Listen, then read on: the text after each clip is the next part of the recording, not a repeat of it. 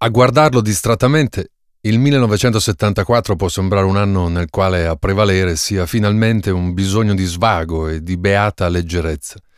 Se stiamo solo alle canzoni ai primi posti di vendita e di ascolti troviamo Drupi con Piccola e Fragile, Anima mia dei cugini di campagna, Champagne. A guardarlo distrattamente, il 1974 può sembrare un anno nel quale a prevalere sia finalmente un bisogno di svago e di beata leggerezza.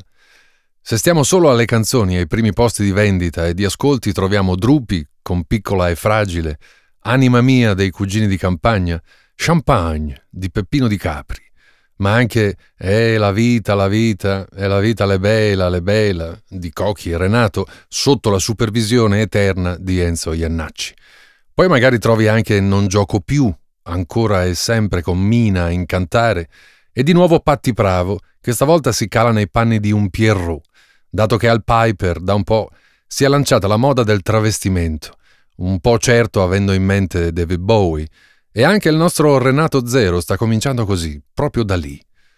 Però, però, però il 28 maggio 1974 a Brescia, durante una manifestazione antifascista, una bomba esplode in piazza della Loggia, provocando otto morti e più di cento feriti, e l'Italia intera precipita nuovamente nell'angoscia, nello smarrimento più totale. Neofascisti e antifascisti cominciano a fronteggiarsi a mano armata, la tensione sale di giorno in giorno. E sarà infatti proprio nel 74 che anche le Brigate Rosse compieranno il loro primo omicidio. In questo plumbeo contesto, gli autentici cantastorie come Guccini a ben vedere rassicurano e confermano a tutti che esiste un'altra Italia, operosa, per bene, che ha il diritto di sperare in un futuro migliore e magari finalmente più pacifico, senza per forza dover rinnegare le proprie radici, le proprie tradizioni e anche, naturalmente, le proprie osterie. Anche De Gregori sforna subito un altro album, che porta per titolo solo il suo nome e cognome, e in effetti si tratta di un ottimo autoritratto del nuovo grande cantautore.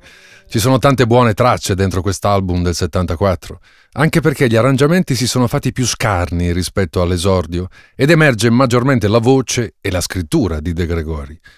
Tra tutte citiamo Informazioni di Vincent, la bellissima, onirica Cercando un altro Egitto e soprattutto Niente da capire quando il cantante ripete alla fine di ogni strofa, in bilico tra autobiografia e sguardo sul mondo, quando ripete guardate che non c'è niente da capire, è chiaro che la dialettica, per non dire la polemica aperta con la stampa e con la critica militante, è rilanciata e per De Gregori già conclusa.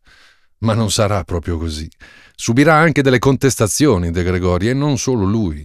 E però i suoi testi, definiti spesso ermetici e magari troppo poco espliciti politicamente, non piacciono a tutti. Ma lui va dritto per la sua strada e col senno di poi è facile dire che a noi sarà andata meglio, molto meglio così. L'anno è quello di C'eravamo tanto amati, un film importante di Ettore Scola con Vittorio Gasman, mattatore. È l'anno in cui Dustin Hoffman e il regista Bob Foss portano al cinema la vita e l'opera di Lenny Bruce, comico avanguardista americano, in un bianco e nero stupendo, davvero memorabile. Ed è l'anno della definitiva affermazione di un altro nostro cantautore che colpisce più per il trasporto messo nelle sue interpretazioni che per i contenuti. I suoi testi risultano infatti spesso un po' mielosi, ma quando appare in televisione seduto al pianoforte, inondando il microfono della sua pura furia, una furia davvero mai vista prima, Riccardo Cocciante lascia gli italiani sbalorditi e molti si innamorano. Così. E adesso spogliati! Come sai fare tu? Bella Senz'anima verrà incisa presto in varie lingue e sarà un successo internazionale. Dentro lo stesso album, intitolato giusto appunto Anima, va segnalato che è contenuto anche il famoso brano Quando finisce un amore. Nel frattempo, l'RCA dà finalmente fiducia al nostro più bravo avvocato. E così il 1974 diventa anche l'anno del debutto discografico del cantautore Paolo Conte, non più cioè solo autore conto terzi. Particolare e interessante le copertine dei primi album di Conte sono molto ben disegnate da Conte stesso. Torna subito anche Edoardo Bennato, stavolta con un LP chiamato I buoni e i cattivi. E qui le carte le scopre già quasi tutte il ribelle napoletano Edoardo, perché l'album è zeppo di idee musicali roccheggianti, in odor di blues in dodici battute e di testi graffianti, ironici, per non dire sardonici. Sfilano ottimi titoli come Ma che bella città, Arrivano i buoni, Salviamo il salvabile e una grande canzone in grado di mettere in discussione da sola l'intero sistema educativo e poi sociale della nostra bella Italia e forse dell'Occidente intero. E quella canzone si chiama In fila per tre.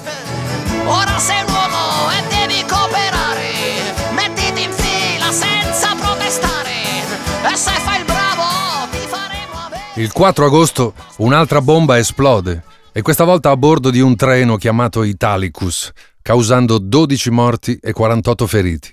Quel treno era in ritardo di mezz'ora. Fosse stato in orario la bomba sarebbe esplosa a treno fermo esattamente nella stazione di Bologna. A questi fatti gravissimi si aggiungono diversi tentativi di golpe, di instaurare anche in Italia, cioè un regime autoritario di destra, proprio mentre invece le ultime dittature stanno tramontando finalmente in tutta Europa come succede in quel momento in Spagna, in Portogallo e anche in Grecia, dove cadrà infine anche il regime dei colonnelli. In questo clima italiano, concitato, terribile, fatto di manifestazioni e contromanifestazioni permanenti, i cantautori dichiaratamente politici trovano adesso molto più spazio. Paolo Pietrangeli in quel momento pubblica un album chiamato Karl Marx Strasse, che riesce anche ad essere ironico e autoironico, cosa molto rara per i cantanti militanti. Si sfiora il cabaret in questo disco convincente, anche se gli obiettivi politici restano gli stessi cari all'autore e già presenti nel fortunato LP del 69, chiamato niente meno che Mio caro padrone, domani ti sparo. Un disco che conteneva già uno degli inni più cantati da quella generazione e da quella parte politica, la canzone chiamata Contessa. Nel momento in cui in Italia Elsa Morante dà alle stampe il suo libro fondamentale, cioè La storia. Leonardo Sciascia pubblica Todo Modo. Il bestseller internazionale diventa invece il libro di Robert Pirsig, Lo zen e l'arte della manutenzione della motocicletta, che riporta tutti quanti, per un po', on the road. David Bowie con Rebel Rebel sdogana definitivamente l'ambivalenza sessuale e Bob Dylan torna a far sognare il mondo intero con una canzone brevissima ma veramente superba, una canzone che fa parte della colonna sonora del film Pat Garrett and Billy the Kid e la canzone si chiama Knocking on Heaven's Door. Intanto, qui da noi, Franco Battiato è alle prese ormai da anni con una feroce quanto riuscita sperimentazione. Nel 74 pubblica l'album Click, con un libretto di confessioni a corredo e una dedica a Stockhausen. E in quest'album spicca la canzone No You Turn, ma il resto è fatto di brani strumentali che sbalordiscono non poco. D'altra parte, già nei precedenti dischi Pollution e sulle corde di Aries Battiato si era spinto molto lontano. E i brani Aria di rivoluzione o anche Da Oriente a Occidente sono lì a dimostrarlo ancora.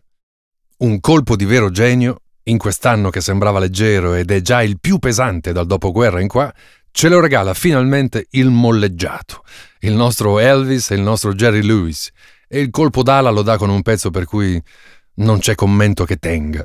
Basta ricordare il titolo. Prison Calling as an Enchusel, alright.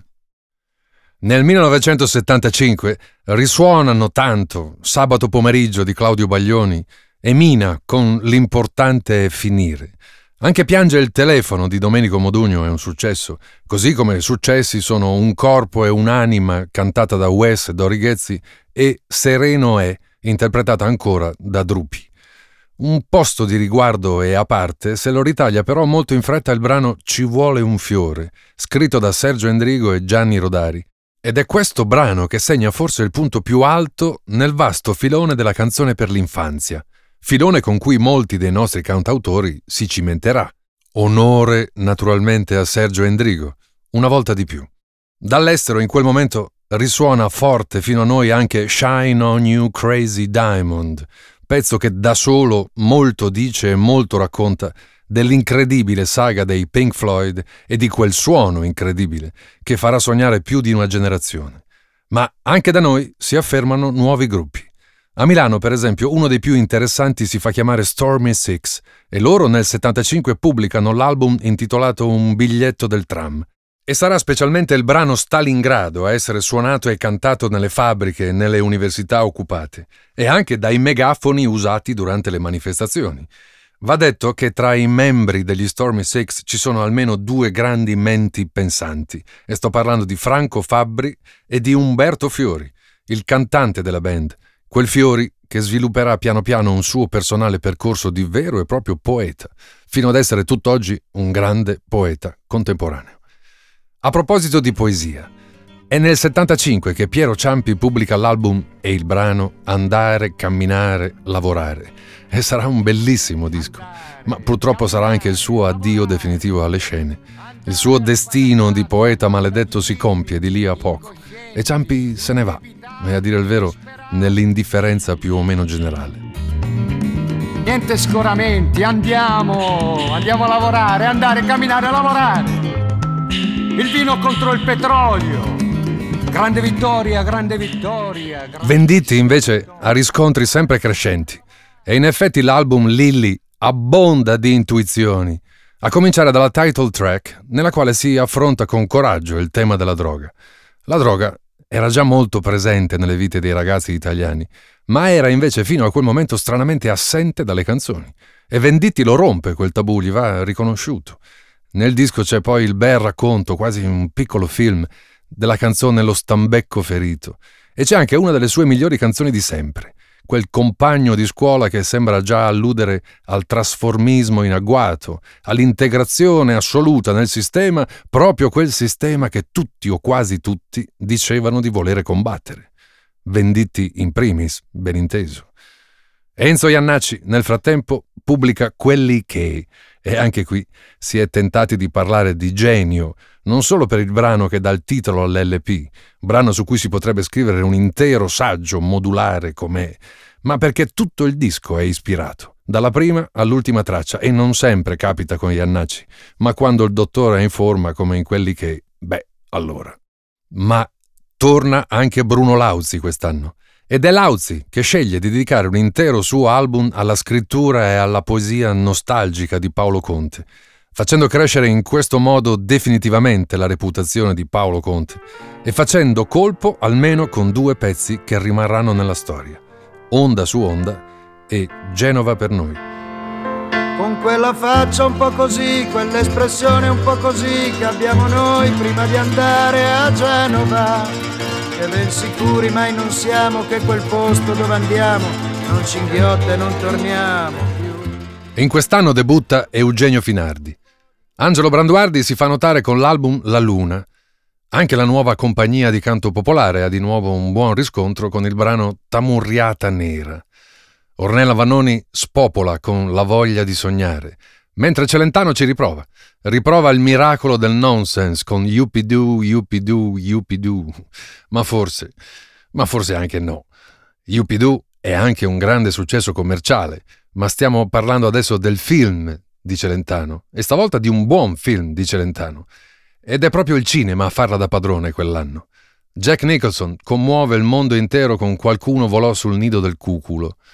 Al Pacino inchioda dentro a quel pomeriggio di un giorno da cani ma è anche l'anno di Amici miei e della Supercazzola, l'anno di Barry Lyndon, di Profondo Rosso, l'anno di Nashville e di Tommy degli Who, l'anno di Dersu Uzala e del Rocky Horror Picture Show. E poi c'è De André. De André pubblica volume 8, o ottavo album in carriera, e questa volta a comporre i pezzi Faber chiama proprio l'astro nascente De Gregori ma va detto subito che la collaborazione tra i due non produce i miracoli che era lecito attendersi dall'incontro di tanto talento. Vero è che De Gregori cuce addosso a Fabrizio una ballata perfetta, una ballata dilaniana chiamata La cattiva strada, che riassume tutti in una volta i temi da sempre cari a De André. Emarginazione, prostituzione, dipendenze varie, un senso della morale, cioè che poco ha a che fare con la morale dominante la morale della maggioranza ottusa e perbenista. E vero è anche che De André in persona firma da solo e pubblica qui quel amico fragile che sarà poi eternata dai successivi arrangiamenti dal vivo della PFM, ma un senso di non riuscito, di non abbastanza a fuoco, permane, non se ne va. Forse il senso del capolavoro mancato è acuito dal fatto che De Gregori, contemporaneamente a volume 8, pubblica a suo nome l'album Rimmel. E allora il 2 novembre 1975 il corpo di Pierpaolo Pasolini viene ritrovato irriconoscibile e senza vita sul litorale di Ostia. Con Pasolini si ha l'impressione che si voglia massacrare non solo il grande intellettuale, il poeta, il regista, ma tutta una parte di Italia non omologata, non asservita alle leggi del branco, per dirla ancora una volta con De André. Anche di questo anche di questo e d'altro orrore dovranno occuparsi i cantanti e gli artisti tutti. Da qui in avanti.